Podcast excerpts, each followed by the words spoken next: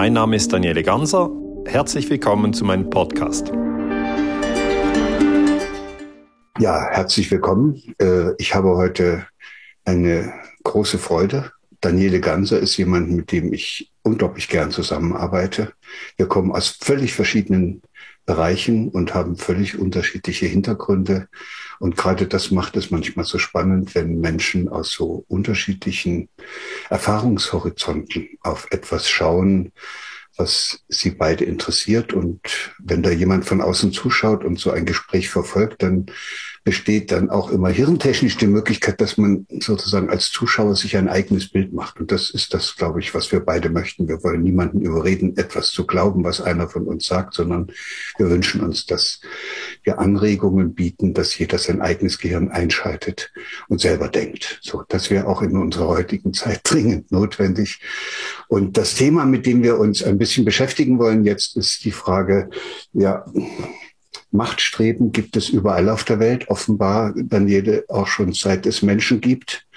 Und dieses Machtstreben, und das wissen wir und spüren wir eben jetzt in der letzten Zeit immer deutlicher, ist etwas, was die Gesellschaft spaltet, was Menschen trennt, was dazu führt, dass Konkurrenz äh, das Leben und das Zusammenleben dominiert. Und äh, dann werde ich vielleicht noch ein bisschen darüber reden, dass das dann auch im Hirn sehr viel Energie verbraucht, aber es verbraucht auch viel Energie, wenn menschliche Gesellschaften sich in solchen Machtkämpfen verlieren. Und bisweilen sehen wir dann ja auch, äh, was dafür ein, ein Schaden angerichtet wird. Und deshalb ist es für mich so interessant, mal mit dir darüber zu sprechen, wie das mit diesem Machtstreben ist. Warum, wir können auch darüber reden, wie es zustande kommt, aber vielleicht erstmal so ganz diese grundsätzliche Frage, zieht sich das als Leitbild durch die gesamte Menschheitsgeschichte oder was glaubst du, wann das entstanden ist und wo das herkommt? Ja, Gerald, also auch meinerseits vielleicht einleitend zwei, drei Worte. Ich schätze es extrem, äh, deine Arbeit. Ich habe extrem viel von dir gelernt und ich freue mich, dass wir uns hier austauschen können. Ich bin wie du der Meinung, äh, wenn wir eigentlich aus verschiedenen Dis Disziplinen sozusagen auf den Menschen, auf die Erde und auf unsere gegenwärtige Situation schauen können, dass, dass sich dann hoffentlich spannende Einsichten ergeben. Ähm, zu deiner Frage wegen dem Machtstreben. Es ist in der Geschichte natürlich so, dass es sehr viele Kriege gegeben hat. Es hat Diktaturen gegeben, wo die Menschen gefoltert wurden.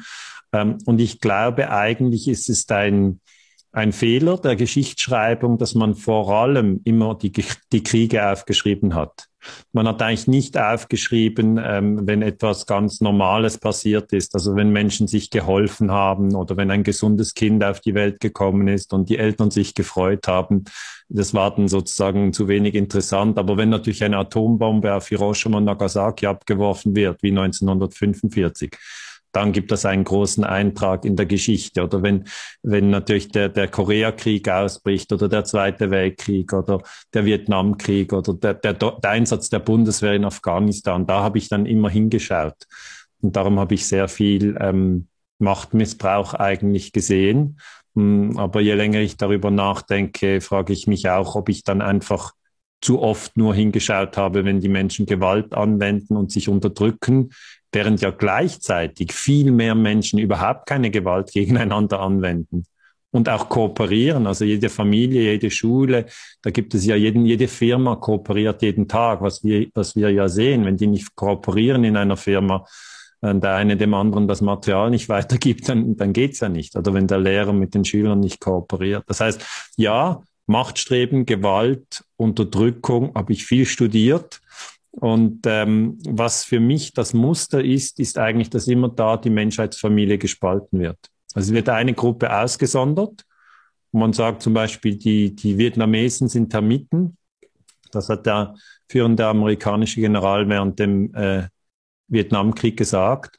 Und mit Termiten muss man ja keine Empathie mehr haben und dann kann man auch Napalm abwerfen auf, auf, auf Mädchen.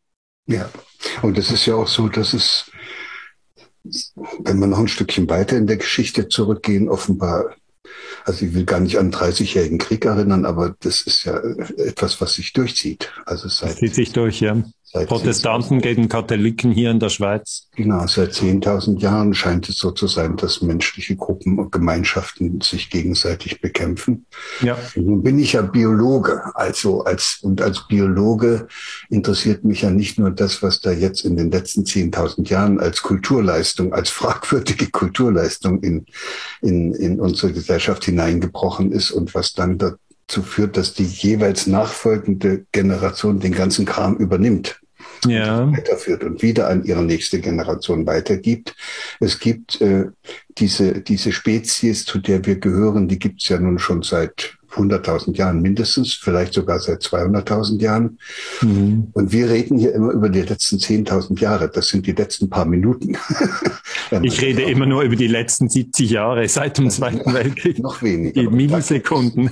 Und da gibt es ein wunderbares Phänomen, und das haben die Anthropologen dann so vor ein paar Jahren dann auch rausgefunden, nämlich dass äh, menschliche Gemeinschaften etwas genutzt haben, was sie von den Affen mitbekommen haben.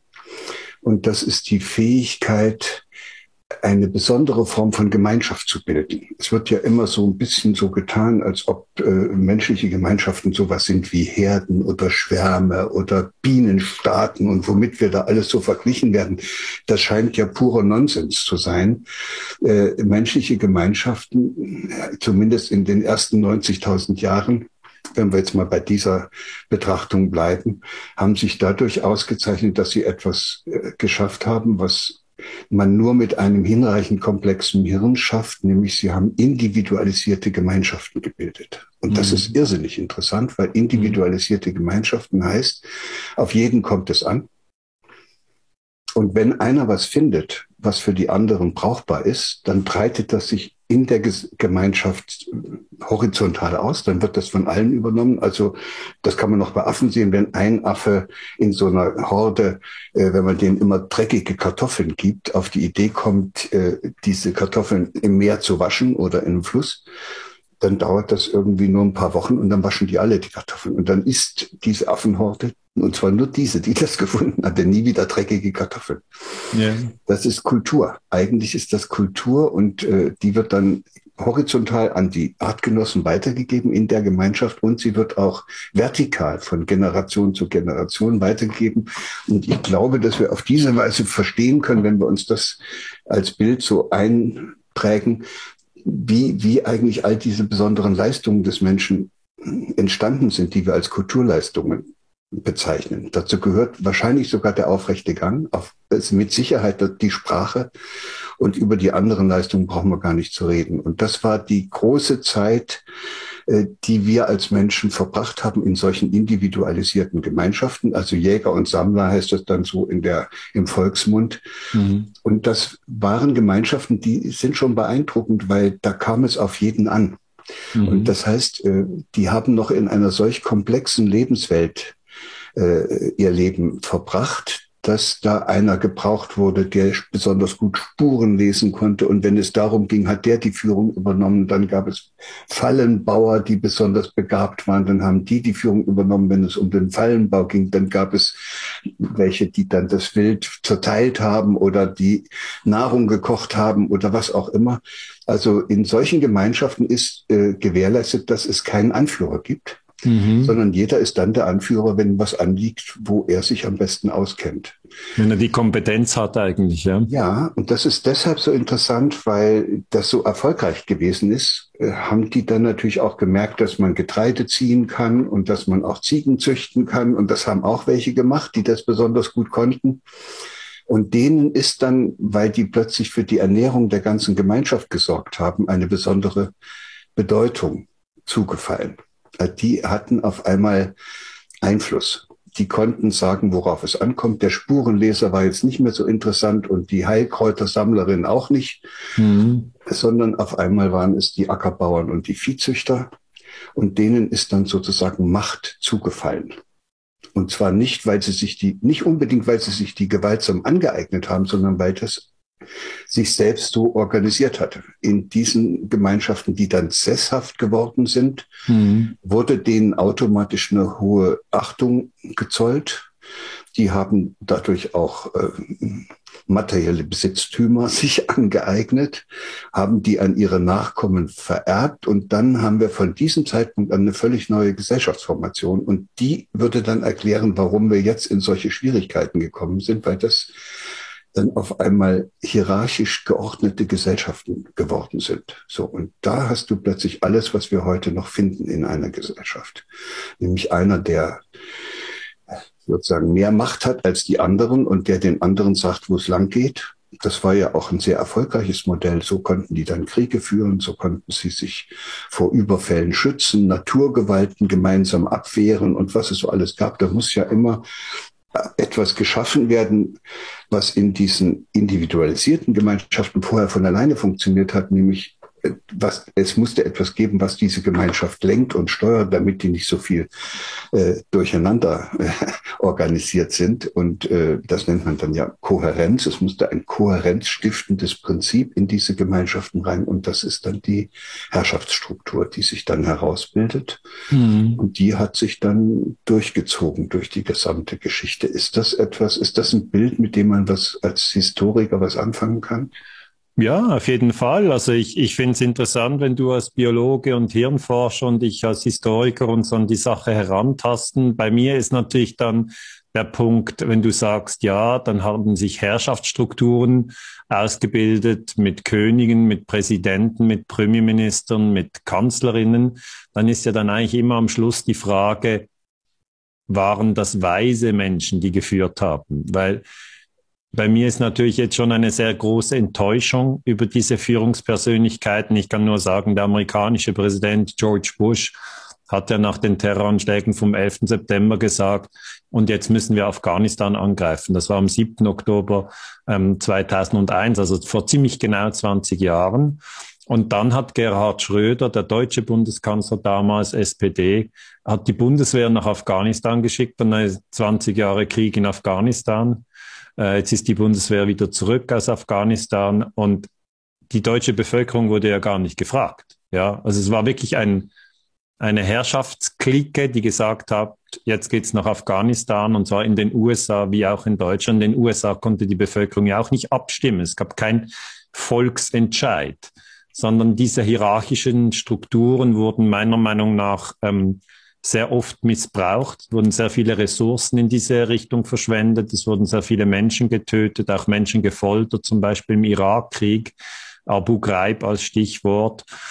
Und darum habe ich jetzt ein bisschen das Gefühl, würde mich interessieren, wie du das siehst, dass jetzt diese Glaubwürdigkeit der Führungspersönlichkeiten oder auch der Leitmedien, dass die im Moment einfach dahinschmilzt wie der Schnee in der Sonne. Also ich, ich würde sagen, eine hierarchische Struktur äh, kann auch etwas Gutes haben, wenn die Führung weise ist. Aber wenn die Führung eigentlich die Bevölkerung täuscht und in Kriege führt, also nicht immer, aber immer wieder, dann geht eigentlich sehr viel Vertrauen verloren. Und dann ist die Frage, wie organisiert sich denn eine Gesellschaft neu im nächsten Jahr, zum Beispiel im 2022? Ja, das, wo, wo sind da, wo sind da eigentlich die, die Leitlinien oder was sind dann die neuen Führer, wenn es die Präsidenten und Premierminister und Papst und Tagesschausprecher nicht mehr sind?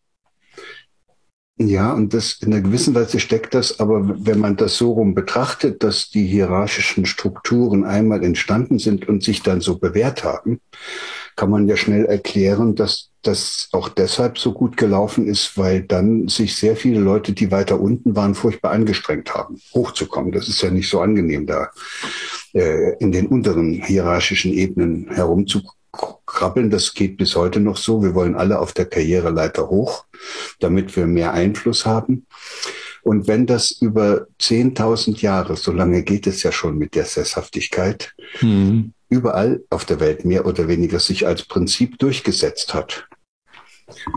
Und überall auf der Welt Menschen, um hochzukommen, sich besonders anstrengen und auch am besten dieses, diese Karriere dadurch äh, befördert wird, wenn sie etwas Neues in die Welt bringen, wenn sie was erfinden, wenn sie irgendwas herstellen, was andere gebrauchen können und so weiter.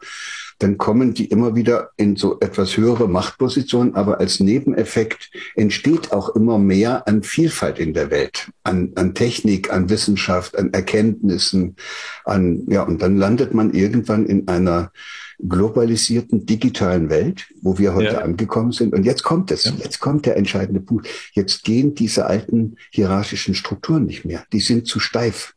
Den Eindruck habe ich eben genau auch. Genau, also, die Welt ist, ist, sozusagen volatil geworden, die verändert sich jetzt ja. schneller, als dass man und vor allen Dingen als Einzelner da eine Entscheidung treffen kann. Das führt zu einer großen Verunsicherung in der Bevölkerung, weil das sind sie ja nicht gewohnt. Es war bisher immer so, dass da irgendein Führer da war, der ihnen gesagt hat, was sie zu tun und zu lassen haben. Mhm. Jetzt ist das auf einmal so, dass man sich auf das, was die da erzählen, nicht mehr so ganz verlassen kann, weil die auch nicht genau wissen, wie sie es machen sollen und was richtig und was falsch ist. Und, und diese Verunsicherung führt dazu, dass ein Teil der Bevölkerung jetzt eben zwangsläufig regressiv wird. Das heißt, die kommen wieder in das alte Muster zurück und rufen jetzt nach einem Führer. Jetzt soll einer kommen, der für Ordnung sorgt, ne? der, der die Ordnung wiederherstellt. Eigentlich wollen die die alten hierarchischen Ordnungsstrukturen wiederhaben, die schon gar nicht mehr gehen. Ja. Also in modernen Unternehmen kannst du das wunderschön sehen, dass die können mit den Hierarchien nicht mehr viel anfangen, versuchen dann flache Hierarchien zu bauen, wo unterschiedliche äh, Führungssituationen immer wieder so besetzt werden, dass da einer die Führung übernimmt, der sich da am besten auskennt und nicht alles von oben nach unten durchdirigiert wird, weil das alles zu unflexibel ist und zu starr.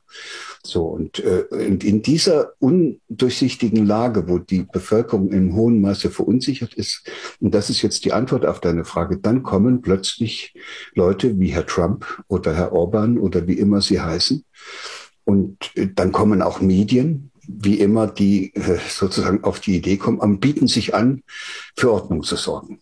Also mhm. bieten Rezepte an, wie es weiterzugehen hat, äh, nutzen schwierige Situationen in der Welt aus, um mit den alten Methoden, wie du sie genannt hast, im Kosovo oder in Afghanistan, wieder mit ihren alten Strategien äh, das Alte zu betreiben.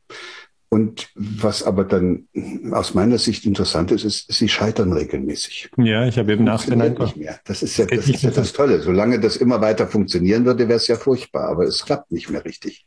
Ja, weißt du, das hat für mich da an so einem Wendepunkt angekommen, denke ich. Also Wendepunkt finde ich auch sehr. Also zum Beispiel, als ich bin ja als Historiker ausgebildet und dann wünscht man sich so als Historiker, ah, wäre doch toll, wenn ich zum Beispiel 1789 in Paris gewesen wäre, weil da war die französische Revolution und wenn ich das live mitschreibe, gut, das ist viel to Mord und Totschlag und ich also, sagen, das muss man immer sagen, ja, hoffentlich hätte ich sie überlebt. Aber ich sag mal, so mit einer Prise Glück und dann immer an der Front und alles dabei und mit allen sprechen, mit dem Klerus sprechen, was die für Ideen haben, mit den Bauern sprechen, mit den Frauen sprechen, mit den Kindern sprechen, mit dem König sprechen, ob er jetzt wirklich abdanken will oder nicht.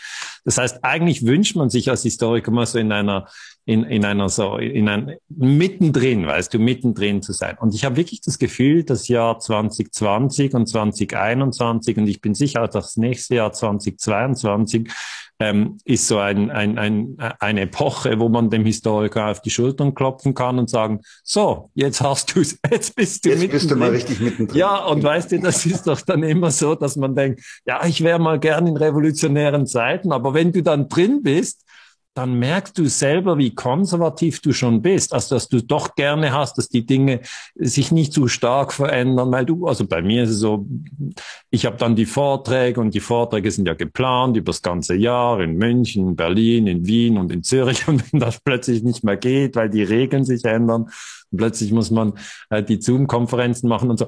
Okay, gut, dann merkt man, man ist auch ein bisschen aus dem Tritt geworfen und das ärgert mich dann manchmal ein bisschen. Und andererseits habe ich sehr dieses Gefühl, dass wir uns wie in einem schnellen Fluss befinden. Also der Fluss, der, der zieht nach vorne. Und wenn man sich jetzt auf der Seite noch am Ufer festhalten will, weil da irgendwie ein Ast raushängt und man denkt, na, ich bleibe im Alten, dann verletzt man sich sehr. Also ich habe eher das Gefühl, man sollte in die Mitte des Flusses gehen, äh, Kopf über Wasser halten und dann einfach sehen, wie sich die Lage entwickelt, weil diese Idee mit ein paar Führer lenken uns, weil sie die Weisheit haben. Ich glaube, die kommt nicht mehr. Ich habe eher das Gefühl, wir müssen lernen, uns selber zu lenken. Weißt du, es ist nicht mehr so, dass man sagt, okay, jetzt das oder das hat nicht funktioniert wir, wir fordern einen neuen Führer und der soll dann sagen, wo es durchgeht. Ich habe eher das Gefühl, dass, dass die Menschen merken, ah, okay, man muss selber die Verantwortung tragen für die eigenen Gedanken, für die eigenen Gefühle und man kann das nicht dem Tagesschausprecher übergeben, der einem sagt, das ist gefährlich oder das ist gut, mach dies, mach das und das sind die Bösen und das sind die Guten. Das wird jetzt alles so, so durchsichtig. Ähm, ähm, dass das eigentlich gar nicht richtig funktioniert, diese Analyse. Also wir wachsen wie darüber hinaus. Habe ich es ist nicht nur so, dass diese, nennen wir es mal, diese alten Hierarchien mit einem Führer ganz oben, der für alle bestimmt, wo es lang zu gehen hat, nicht mehr funktionieren, sondern es ist den Menschen inzwischen auch durch diese lange Geschichte klar geworden, dass das nichts nützt, eine Führungsriege durch eine andere abzulösen. Ich komme ja. ja aus dieser ehemaligen DDR. Das hat ja, hat ja nichts gebracht, dass man die, die Kapitalisten Kommunisten alle enteignet hat und hat dann dafür die kommunistische Partei hingesetzt mit ihren Führern, die sich anschließend, äh, wie das ja in wunderschönen Büchern auch so beschrieben ist, äh, selbst wie die Schweine am Trog bedient haben. Ja, ja. Sodass also vielleicht auch das Konzept nicht mehr stimmt. Also ich bin sogar sehr sicher, dass wir an einem Wendepunkt der Geschichte angekommen sind, wo wir davon ausgehen müssen, es gibt keine Revolution mehr, wo eine Machtstruktur durch eine andere Machtstruktur ersetzt wird. Das heißt, wir haben dann dieses Riesenproblem, dass wir eine Gesellschaft haben mit lauter unterschiedlichen Menschen, mit unterschiedlichen Erfahrungen, unterschiedlichen Erwartungen. Und die müssen jetzt aber irgendwie zusammen. Also das, die müssen ja von irgendwas geleitet werden und eben nicht wieder von einem Führer und nicht von einer Ideologie. So, bei den Jüngeren beobachte ich das schon seit einigen Jahren, die sind relativ ideologieresistent. Und die wollen auch keinen Führer mehr. Die, Eben, das ist die neue Zeit. Die vernetzen die sich miteinander, 5, ja. genau, die versuchen Lösungen unter sich zu finden und äh, machen, melden sich zu Wort und greifen auch in die Gesellschaft ein, aber nicht mit der Forderung, wir brauchen eine andere Führungsklicke, ne, sondern mit der Forderung, wir müssen uns, wir müssen, wir, wir brauchen ein anderes Bewusstsein, wir brauchen andere Haltungen, wir brauchen ein anderes Weltbild, wir brauchen ein anderes Menschenbild. Das alles haben wir jetzt 10.000 Jahre äh, sozusagen gepflegt und vor uns hergeschleppt. Das hat uns auch eine ganze Menge gebracht. Die ganze wissenschaftlich-technische Revolution wäre ja gar nicht möglich gewesen, ohne so viele, die sich äh, damit identifiziert haben, dass der Wettbewerb notwendig ist und dass man die anderen übertrumpfen muss und dass man dass das ein Naturgesetz ist und was uns da alles an Ideologien dann auch vorgesetzt worden ist. Ja. Und jetzt merken wir plötzlich, ey, das mit dem Darwinismus, so wie der das damals gesagt hat oder vor allen Dingen wie es ausgelegt worden ist, so geht das gar nicht. Das, das, die, die, mit der Konkurrenz, das ist, die Konkurrenz führt eigentlich immer nur zur Spezialisierung.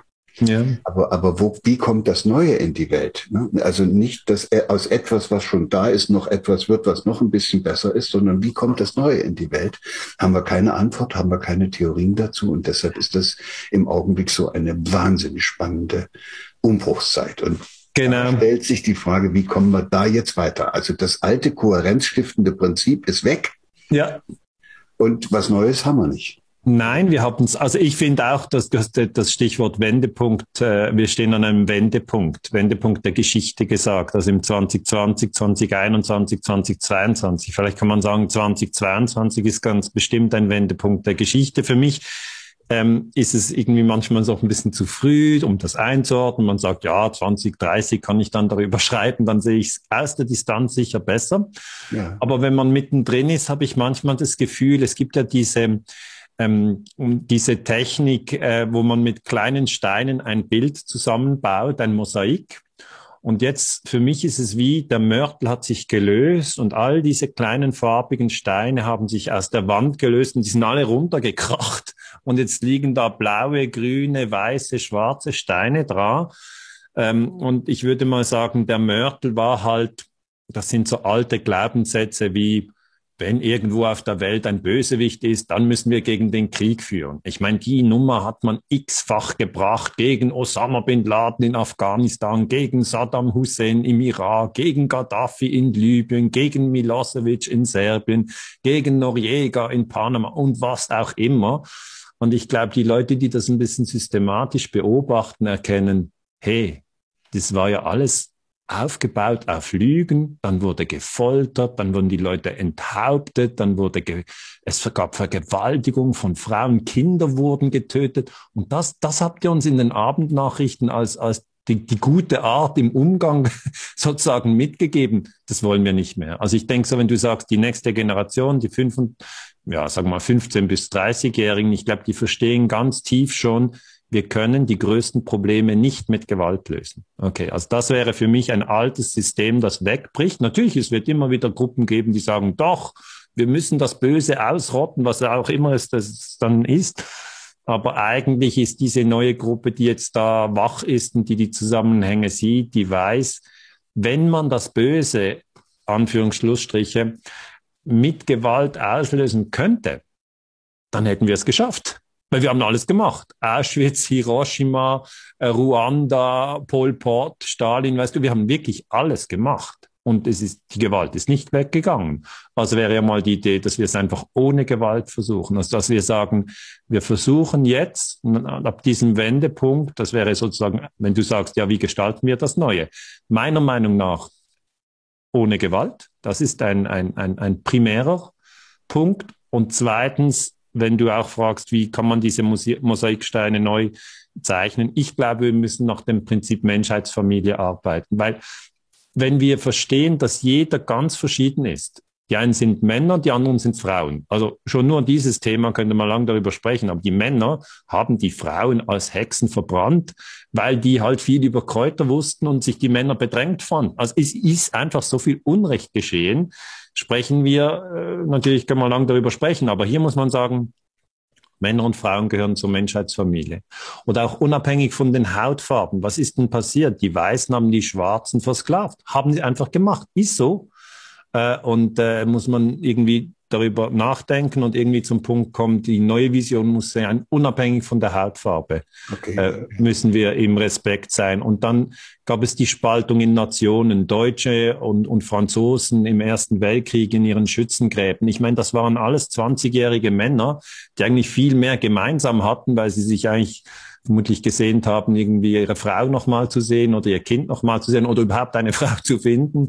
Aber nein, sie haben sich irgendwie gegenseitig äh, beschossen und, und den Arm und das Bein mit Granaten entfernt. Ich meine, da muss man auch über den Nationalismus hinauskommen, also über den Sexismus, über den Nationalismus und über den Rassismus hinauskommen, wäre für mich ein, ein evolutionärer Schritt, weil das haben wir früher nicht geschafft. Aber es gab eben für all das, was du da jetzt beschreibst, immer einzelne Führungspersonen immer, oder, ja. oder Führungskreise, die ihre Macht und ihre Herrschaft darauf aufgebaut haben, dass ja. den Menschen unten meistens Angst eingejagt haben vor Immer, immer Angst, oder? Genau. Es war doch immer Angst, oder? Und dann haben sie die Lösung angeboten. Wir haben Angst vor den Hexen, Angst Feind, vor den Indianern, Angst vor den Franzosen. Ein Feind, der bedroht uns, ja. wie der jetzt heißt.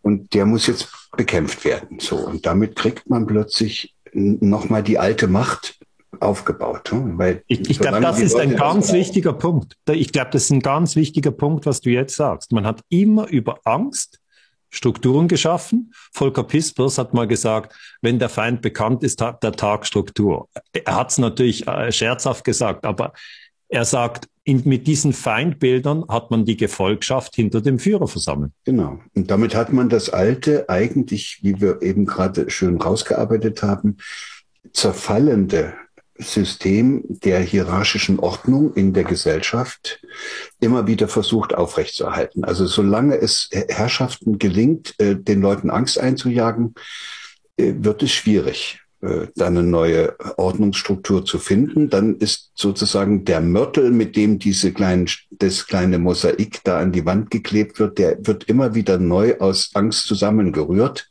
Und dann wird es auf irgendeine Art und Weise da wieder dran geklebt. Aus diesem, aus diesem Kreislauf müssten wir meiner Ansicht nach raus. Und wenn wir davon ausgehen, dass der Einzelne immer, immer, dass, dass man ja als einzelner Mensch gar nicht leben kann, dass man immer Teil einer Gesellschaft ist, dann läuft man auch ständig Gefahr, dass man hinter Anführern herläuft, die meinen, sie wissen, wie es geht oder die einem Angst machen, so dass man das macht, was die wollen. Und dafür gibt es doch, also zumindest hirntechnisch, nur eine Lösung. Ich brauche einen anderen Kompass. Also ja. wenn der äußere Kompass nicht mehr taugt, weil die hierarchischen Ordnungsstrukturen nicht mehr funktionieren und weil die nur noch mit Mühe und Not und über das ständige Schüren von Angst aufrechterhalten werden können, dann brauche ich doch eine andere Ordnungsstruktur in meinem Hirn. Ja. Das wäre dann eine, wo ich wo ich sozusagen nicht den Führer draußen brauche, damit der mir sagt, was ich tun muss, damit ich mit anderen Menschen friedlich zusammenleben kann, sondern dann bräuchte ich eine innere Führung, also eine Art inneren Kompass, der mir hilft, mein eigenes Leben und mein Zusammenleben mit anderen, auch mit anderen Lebewesen so zu organisieren, dass, dass das für alle gut ist. So. Genau.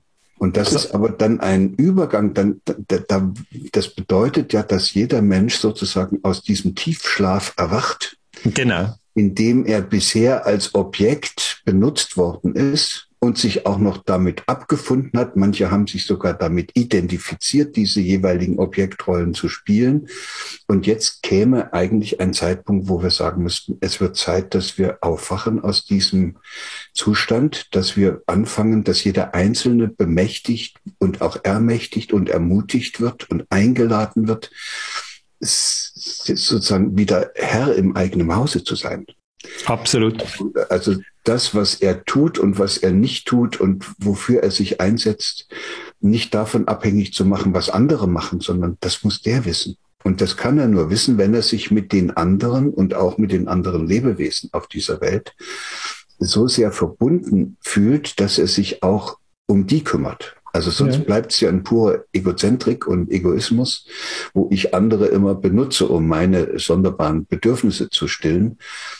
Das ginge dann ja nicht. Dann muss man ja erleben und auch innerlich spüren, dass man Teil von etwas viel Größerem ist. Ich sage immer, als Biologe sage ich immer, dass wir sind alle, das Leben hat uns hervorgebracht. Das mhm. Leben ist ein großer Prozess, der durch Zufall und viel Glück auf dieser Erde so weit gekommen ist. Der hat dann am Ende eine intelligente Form wie uns hat dieses Leben hervorgebracht. Und jetzt ist diese intelligente Form mit ihrem Hirn äh, dabei, dieses Leben auf diesem Planeten in Frage zu stellen. Das ist natürlich völlig absurd. Ja, wir sind an diesem Kipppunkt ange, also ich glaube, dieser Kipppunkt, den braucht es scheinbar auch. Also den Druck braucht es, dass wir plötzlich wie aufwachen und uns fragen, ja gut, wollen wir, wollen wir so weitermachen bis ins Jahr 2080? Und dann merken wir, eh nein, das wollen wir nicht, weil dann würden wir immer den Autoritäten folgen, wir würden in neue Kriege ziehen, es gäbe einen neuen Bösewicht, man würde eine neue Angst äh, produzieren, das würde die Leute wieder spalten. Ich meine, das haben wir jetzt lang genug gemacht. Ich glaube, so wird es nicht weitergehen, sondern ich glaube, ich glaube wirklich wie du, wir sind an einem Wendepunkt und wenn, wenn, wenn früher das, das, das Bild vom Mosaik nochmal genommen, hast gesagt, ja, die Angst hat eigentlich die Leute zusammengehalten. Und das ist in der Geschichte tatsächlich so. Also man hatte Angst zum Beispiel im Westen vor den Kommunisten. Ja, dann hatte man Angst vor Atomkrieg oder nach 9-11 hatte man Angst vor Terrorismus. Und dann hat man muslimische Länder bombardiert und einfach die Muslime kollektiv als äh, Terroristen diffamiert, was ja eigentlich auch eine unglaubliche Frechheit ist. Man hat ja nie gesagt, alle Christen sind Terroristen, weil es die IRA gibt in Nordirland etc. Also das rein von den Fakten her war die Manipulation schon auf einer Ebene, wo man sagen muss, war ja auch irgendwann Zeit aufzuwachen.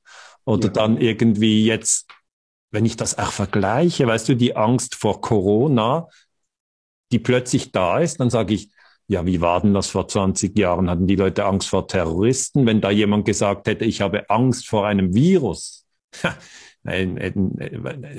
kein Verständnis gewesen.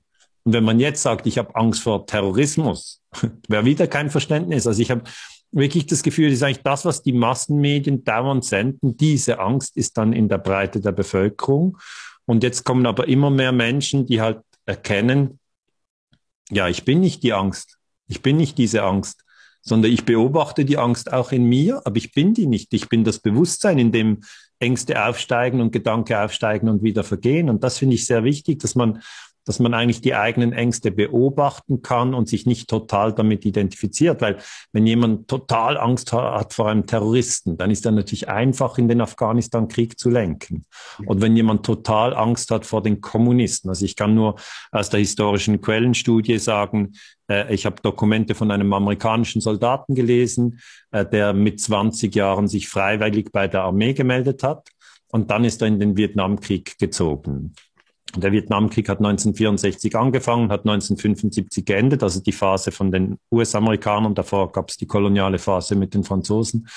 Und die haben natürlich Frauen und Kinder getötet, die haben Vietnamesen getötet, da war immer alles drin, alle Grausamkeiten. Und dann hat man ihn später gefragt, ja, warum bist du denn überhaupt nach Vietnam gegangen? Ist ja ziemlich weit weg von deinem Wohnort. Und dann hat er gesagt, ja, ich hatte keinen Grund, dem Präsidenten und der New York Times zu misstrauen. Und ich hatte halt Angst, dass der Kommunismus sich weltweit ausbreitet und dass das ein böses System ist.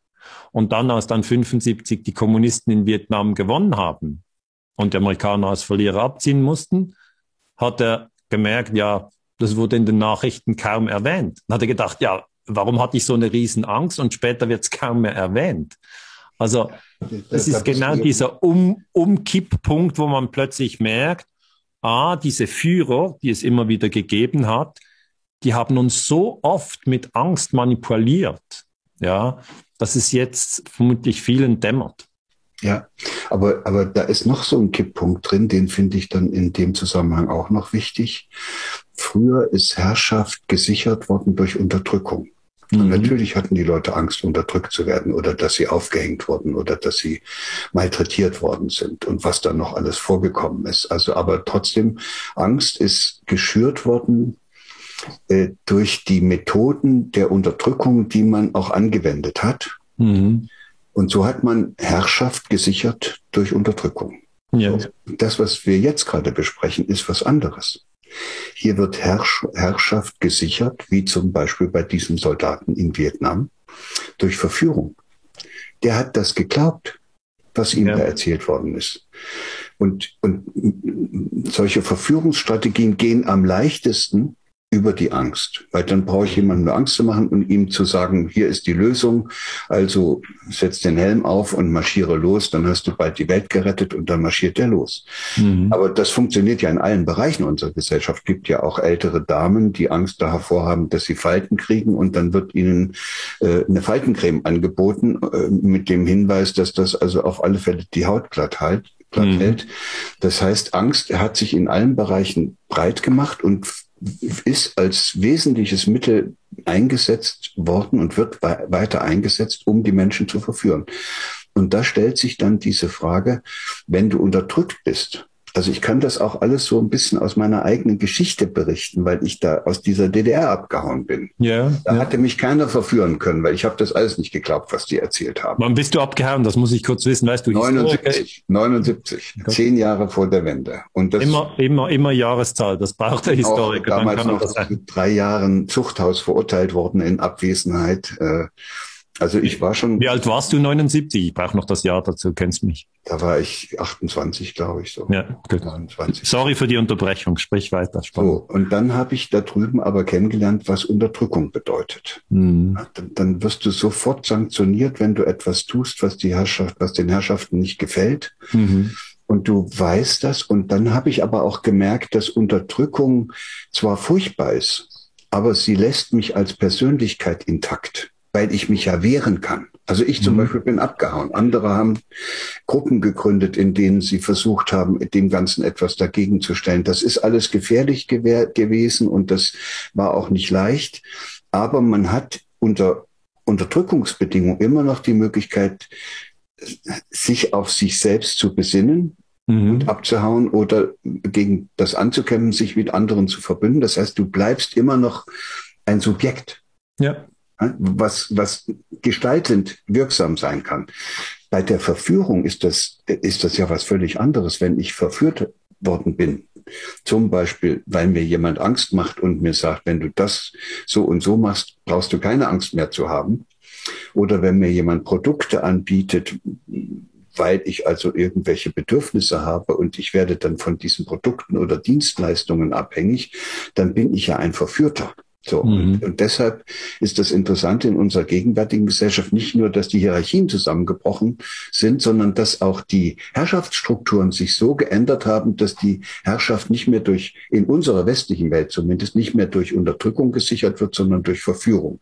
Und Verführung ist richtig Mist, weil der Verführte gar nicht merkt, dass er Verführter ist der hält sich mhm. ja für einen selbstbestimmten Menschen mhm. äh, und, und, und, seine, und seine Verführer hält er auch für seine Retter. Also das ist ähnlich wie bei den Drogenjunkies, die also ihren Dealer schützen, damit sie weiter an den Stoff kommen. So, und deshalb ist das so ein Riesenproblem, was wir haben. Und jetzt heißt die Frage, wie können wir Menschen helfen, dass die aus dieser Anfälligkeit herauskommen, sich verführen zu lassen? Das, das ist das, was mich die letzten Jahre beschäftigt. Denn wenn Menschen nicht mehr anfällig wären für solche Verführungen, auch für das Schüren von Angst, versagen alle Herrschaftsstrukturen. Dann geht's überhaupt nicht mehr. Und ja. man also, ahnt es ja schon, die würden dann nicht mehr anfällig sein, wenn sie endlich mal bei sich selbst ankämen in ihrer eigenen Kraft. Also das finde ich ist das Stichwort. Man muss eigentlich ähm, die Mechanismen stärken, wo jeder eigentlich in die, in die eigene Kraft kommt. Das ist eigentlich das, was wir, was wir tun müssen. Und ich glaube, in die eigene Kraft zu kommen, meiner Meinung nach, heißt eben, dass man, dass, dass man auch jedem Menschen sagt, du hast ein wunderbares Potenzial in dir. Ähm, und ich freue mich, wenn du es entfaltest, weil das ist gerade das Gegenteil, als wenn man den Menschen sagt, du musst dieses oder jenes tun, aber Achtung, wenn du das Falsche tust, dann werde ich dich ähm, sozusagen diffamieren und, und bloßstellen und, und, und bekämpfen oder im schlimmsten Fall foltern und töten. Und, und ich glaube, diese, diese, diese Technik, dass wir uns von der, von der Angst eigentlich lösen, wo gehen wir dann hin? Ja, eigentlich gehen wir zur Liebe letzten Endes. Und ich glaube, das ist auch eine riesengroße Kraft, die eigentlich in jedem guten Buch oder in jedem Film, der da richtig viele Menschen erreicht, geht es irgendwo immer um die Liebe. Ja, es geht natürlich zwischendurch kann vieles in die Luft gesprengt werden und es können viele Menschen sterben. Aber wenn die Liebe keine Rolle spielt, dann berührt uns der ganze Film nicht. Dann berührt uns das Buch nicht. Und, und darum, darum habe ich das Gefühl, dass wir als Menschen diese unglaubliche Kraft ja in uns tragen. Und wenn jetzt in diesem Gespräch doch sehr stark herausgekommen ist, okay, alte Autoritäten brechen weg, der Papst, die Kanzlerin, die Tagesschau, der Lehrer, der Pfarrer, bricht ja alles weg, ja. Und dann plötzlich stehst du alleine sozusagen in erster Linie muss selber entscheiden, an was soll man sich orientieren. Und dann denke ich, man sollte sich immer an den Werten orientieren. Also Liebe, Mut, Wahrheit. Also man muss sich einfach die Werte selber definieren. Und gerade jetzt in diesen Corona-Streits, die anderen Menschen respektieren, wenn sie, wenn sie andere Wege gehen. Das ist ja sehr wichtig, dass man nicht sagt, es geht nur so, wie ich es mache, weil das ist ja bei 7,8 Milliarden Menschen gar nicht möglich. Wir werden alle ganz verschiedene Ansätze machen.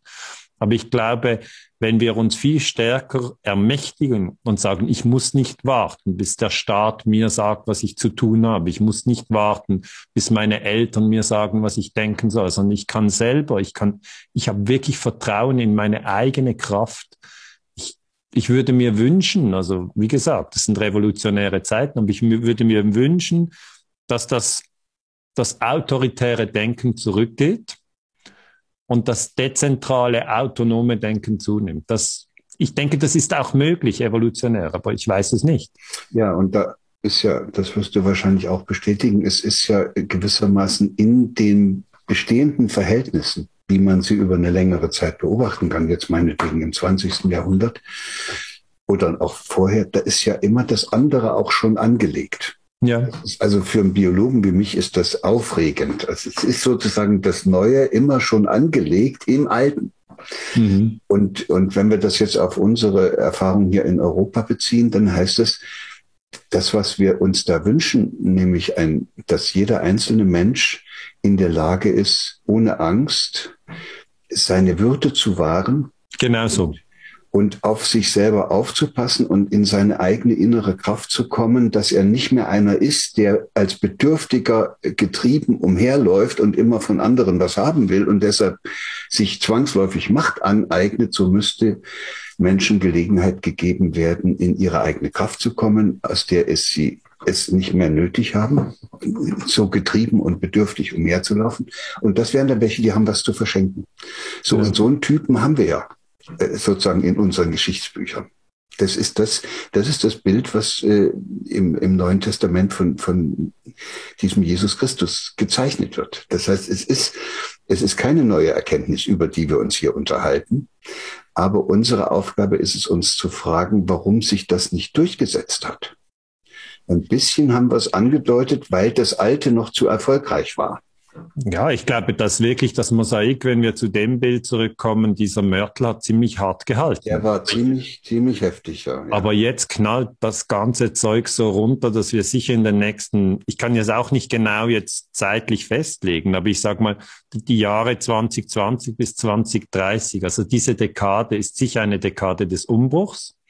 Und in dieser Dekade des Umbruchs kann, kann alles besser oder es kann alles schlechter oder es kann gleichzeitig besser und schlechter werden in einer paradoxen Form, je nach, äh, je nach Ebene, wo man reinschaut. Ja, sind, ja. sind wir uns darin einig, dass äh, wenn es solche großen Wendezeiten gibt, mhm. dass die neu, dass das Neue nicht von den alten Säcken wie uns in die Welt gebracht wird. Genau, von uns, also ich würde so, sogar von, von denen, ja, die Krieg von uns geführt und allen haben. anderen, die in den alten Mustern so festgeklebt sind und die immer noch mit genug Mörtel da an der Wand kleben, ja. sondern dass das eigentlich bei denen passiert, wo der Mörtel schon nicht mehr so richtig gebacken hat Genau. Also nur lose angeheftet worden sind. Die sich nie richtig begeistern konnten für Kriegspropaganda. Als, genau, die sich als Erste da herauslösen und sagen, das ist doch alles Mist, was ihr hier macht. Das ist doch sowas von Grottengrund verkehrt. Ja. Und dann gehen die freitags auf die Straße und sagen, Schluss jetzt. Ja. Überlegt euch was, ihr alten Säcke. So ja. geht nicht mehr weiter. Das ist unsere Zukunft und jetzt müssen wir auf dieser Erde und zwar alle zusammen eine Lösung finden für diese Probleme, die da entstanden sind. Und diese Lösung kann nicht heißen, wieder neue Machtstrukturen und wieder Nein. Durchsetzung der Ideen und der Ideologien von irgendwelchen Leuten, die sich da als Führer aufspielen.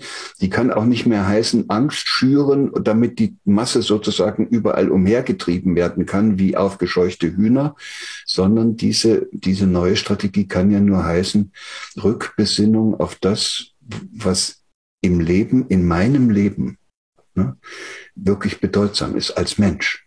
Genau. Als Mensch unter anderen Menschen und eingebunden in diesen großen Kreislauf des Lebendigen. So, da, da müsste ich mich fragen, was müsste ich eigentlich tun und wie müsste ich mein Leben gestalten, damit es nicht nur gut für mich ist, sondern auch für die anderen, von denen ich ja abhängig bin und auch für die anderen Lebewesen auf diesem Planeten, die ich genauso brauche und, und müsste zu der Erkenntnis kommen, dass ich bisher eigentlich äh, oder dass die, die Menschheit bisher sich getrennt hat von dieser Verbundenheit ja. mit allen anderen Lebewesen und natürlich erst recht von, mit, mit der Verbundenheit mit anderen Menschen. Und die Ursache dafür ist, kann ja nur sein, nicht genetisch im Hirn, sondern eine Kulturleistung, die vorübergehend notwendig war, damit ein bisschen Ordnung in diese äh, äh, frühen Gemeinschaften gekommen ist, die da sesshaft geworden sind.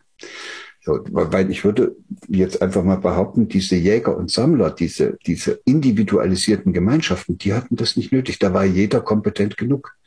Da kam es auf jeden an, da hat sich auch jeder gesehen und beachtet gefühlt und wann immer irgendwas aufgetaucht ist, konnte jeder auf seine Weise dazu beitragen, dass es, dass es wieder anders wird. Und da nutzt man dann so etwas wie Co-Kreativität und tatsächliche, tatsächliches Potenzial der Hirne von Menschen in einer Gemeinschaft, währenddessen äh, dann die nächsten 10.000 Jahre, die wir jetzt gerade hinter uns haben und deren Ende wir gegenwärtig erleben, da geht's ja nicht mehr darum, oder da ist es ja schon lange nicht mehr darum gegangen, diese kollektive Weisheit zu nutzen oder gar ein Leben so zu gestalten, dass es für alle Menschen und alle anderen Lebewesen auf diesem Planeten gut ist, sondern da sind Bedürftige immer wieder nachgewachsen, die sich Macht über andere angeeignet haben und die, und jetzt sage ich mal diesen harten Satz, die außerstande waren, liebevoll zu sich selbst zu sein, weil sie sich selbst so fremd geworden waren in diesem ganzen Machtstreben.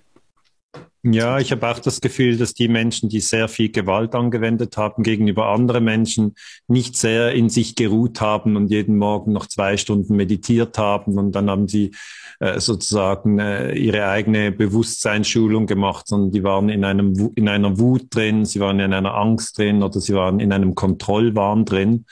Ähm, also ich habe in den Dokumenten, die ich gelesen habe, über die verschiedenen Kriege, sehe ich eigentlich immer eine extreme Identifikation mit den Gedanken, die man hat.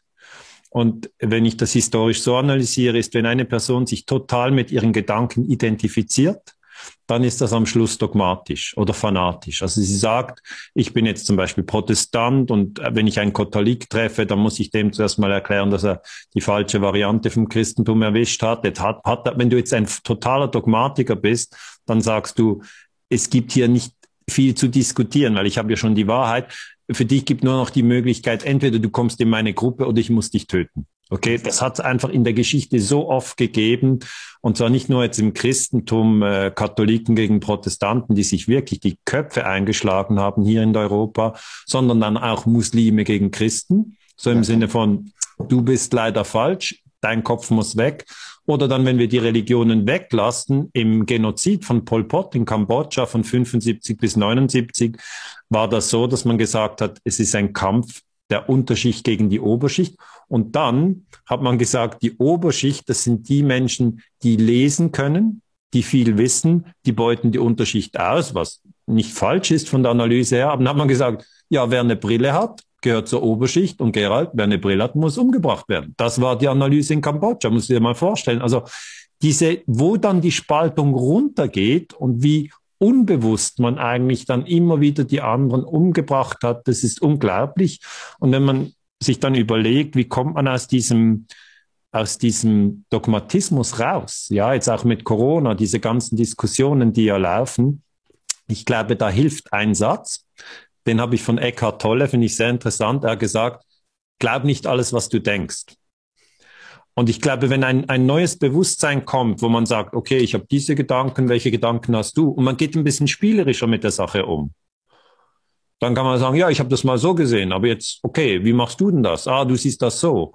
Und es gibt nicht mehr diesen, diesen Anspruch, dass alle auf der ganzen Welt das Gleiche denken müssen und dann ist eine stu stabile Struktur. Weil das ist völlig unmöglich. 7,8 Milliarden Menschen in 193 Staaten werden niemals ich wiederhole, niemals alle gleich denken. Es geht gar nicht.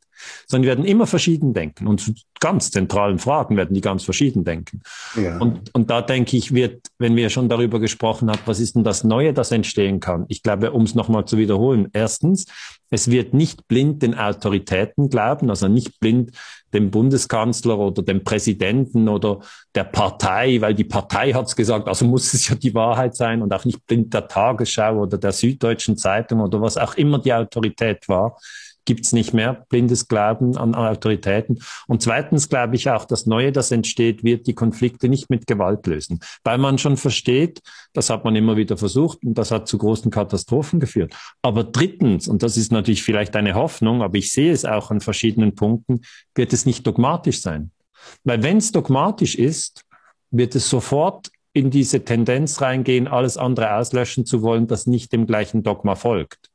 Und das hatte ich das habe ich einfach in der Geschichte so oft beobachtet, dass das passieren kann. Also Dogmatismus und Fanatismus sind nicht so, hat es nur ganz kurz gegeben in den letzten 2000 Jahren.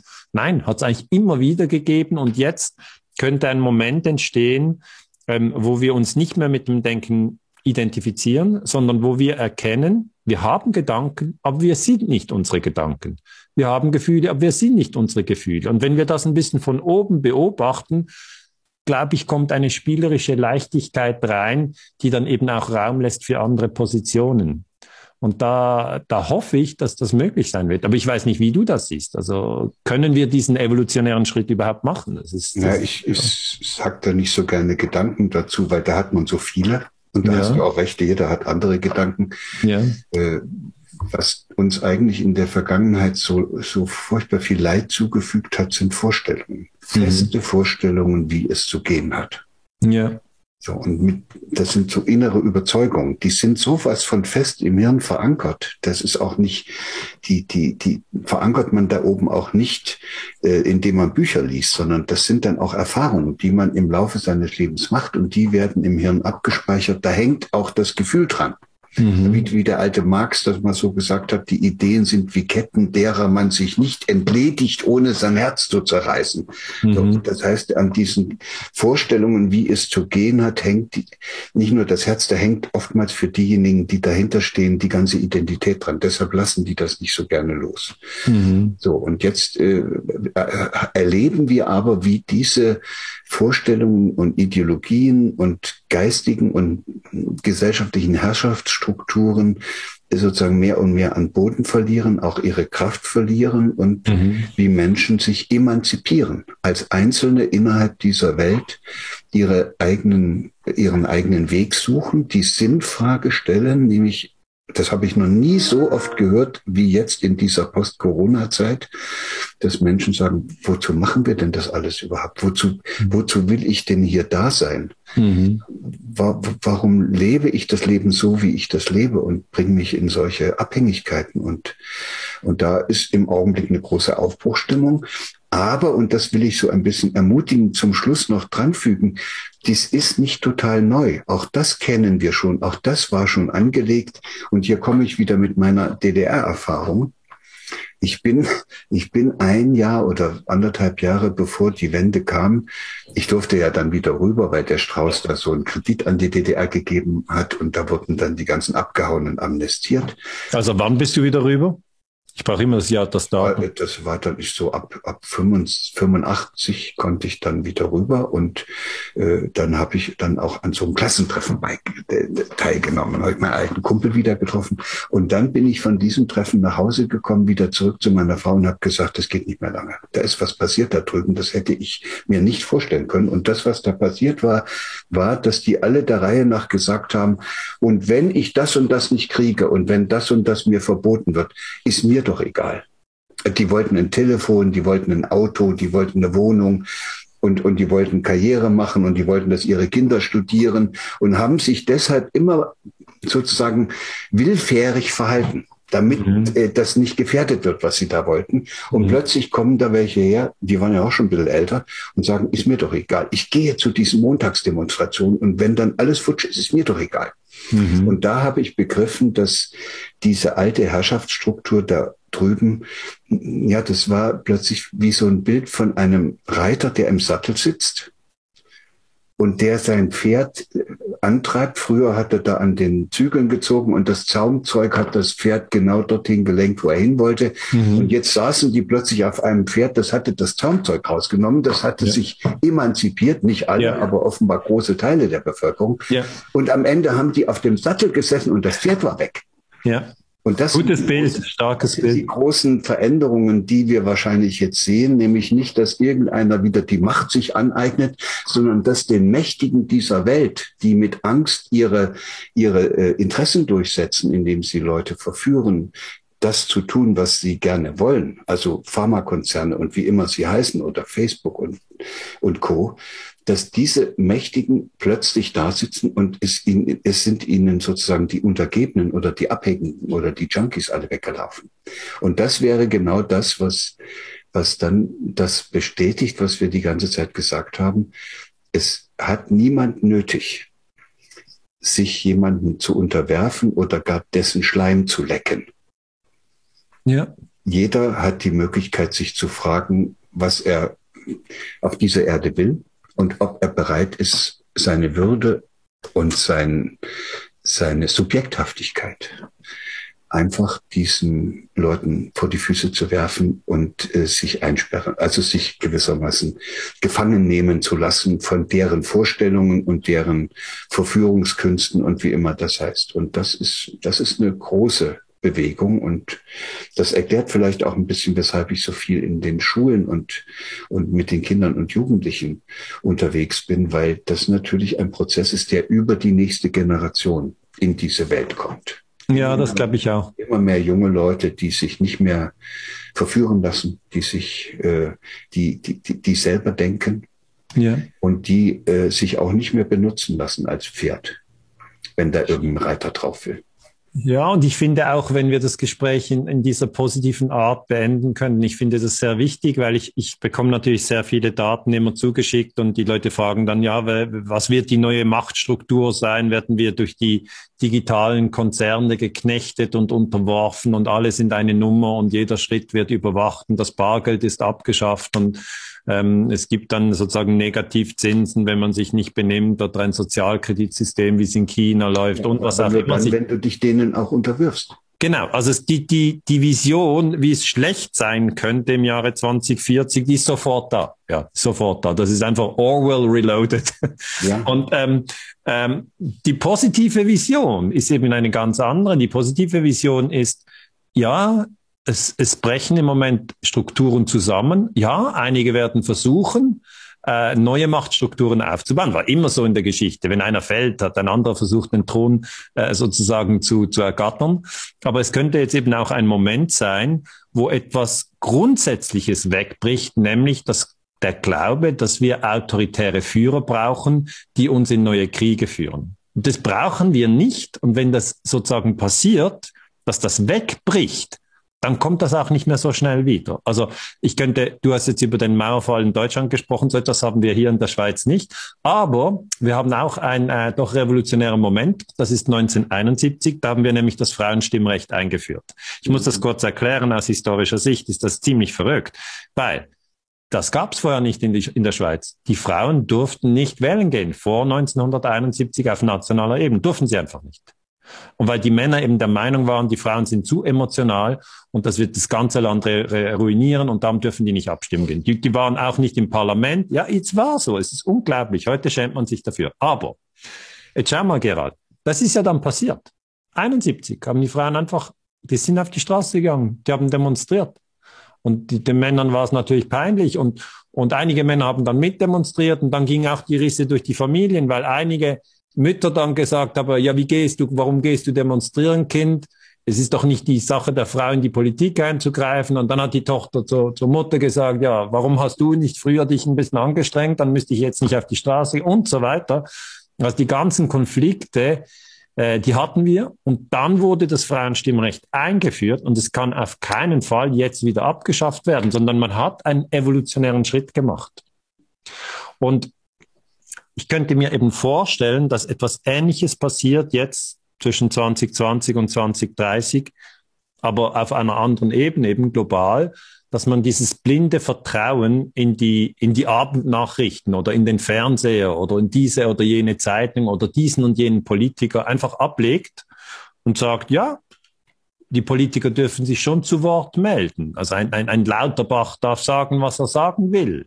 Aber es ist dann nicht äh, so im Sinn von, und das ist die letzte Weisheit, sondern es ist einfach eine Stimme unter vielen.